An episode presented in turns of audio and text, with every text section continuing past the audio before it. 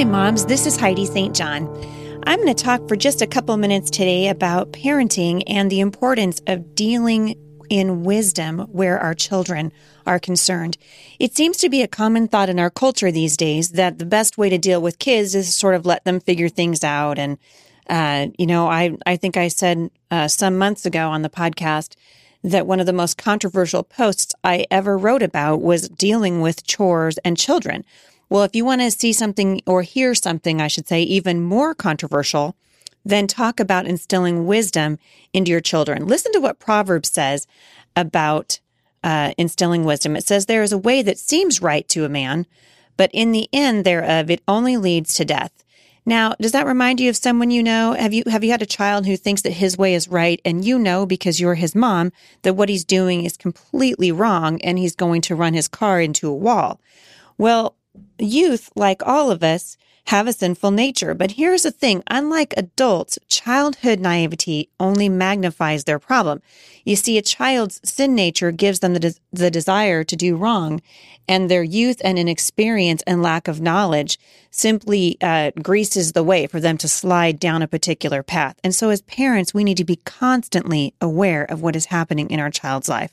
It's our job to show our children that the way that they're going down, they think it might be right, but it actually leads them to death. If you see your child doing something that you think is harmful, even a small thing, it's always the small things that continue on to the big things. It's your job as a parent to correct their path.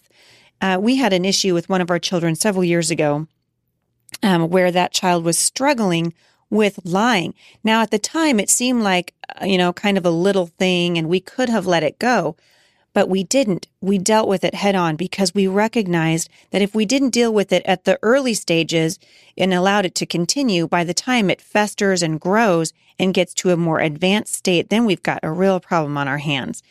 Parents, it is your job to continually remind your kids about the scriptural consequences of sin. The Bible says that the children's job is to obey their parents, but the parent's job is to teach and train the child. That means that we cannot hide our head in the sand just because we're dealing with something we don't understand, like social media or texting or whatever it is. Be engaged with your kids.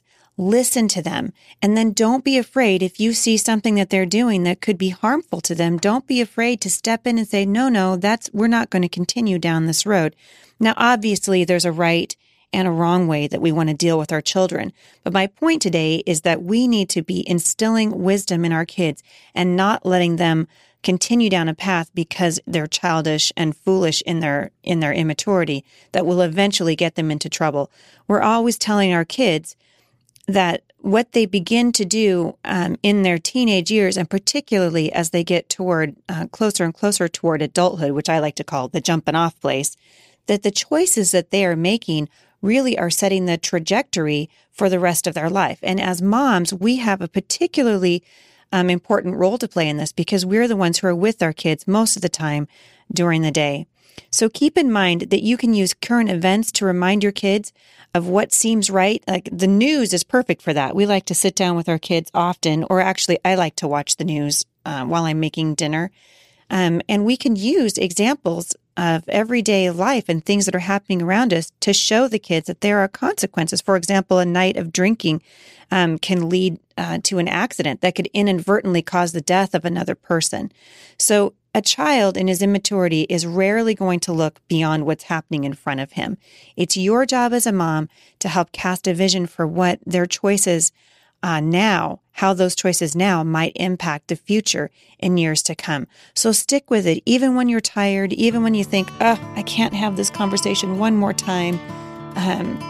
Spend that time with your child. Invest in your children. It's your job to instill wisdom into your kids. For more encouragement, visit me online at thebusymom.com.